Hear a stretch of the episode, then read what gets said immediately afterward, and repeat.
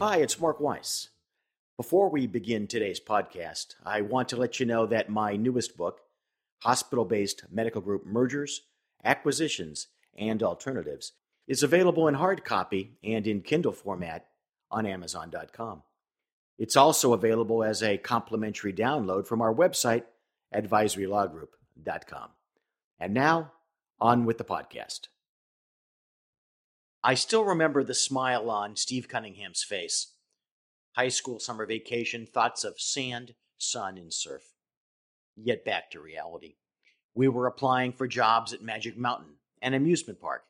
Employees got free passes. Out from the interview, Steve came, ride operator. Now it was my turn. What job would I get? Roller coaster? Spinning bucket? Fifteen minutes later, due to my valuable experience at McDonald's the previous summer, it was cook. Apparently, anyone, or so I told myself, could put someone in a roller coaster car, but few could cook hamburgers and fries, and, thanks to my mom's training, could also make tacos, burritos, and pizza. Yet, that summer was a petri dish of customer service and other business education. Here are 4.5 of the lessons that I learned. 1.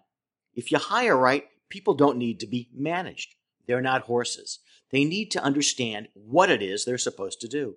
They need initial training. Then they need to know that their supervisor has their back, assuming that they're doing the job within acceptable parameters, that is. If they stray, guide and repeat.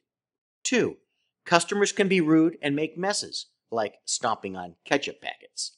Yet without customers, there is no business. So smile and be kind. But if they're drunk and throwing things, call for security.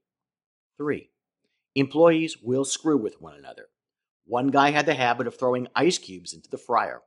Get rid of the troublemakers before someone is burned by flying grease. You failed at number one above, but at least you can succeed at number three. It's very easy. Four, ice machines make cool water, not ice cubes, when the temperature inside a restaurant approaches that of the sun. Things break and go wrong. You need to learn to expect it, and you must have plans to deal with it. Oh, and number 4.5 free isn't always free. A free pass to some place that you spend 40 hours a week at isn't free. It's a reminder of broken ice machines, scorching heat, and rubberized blobs of ketchup. Think how you're motivating your group's employees.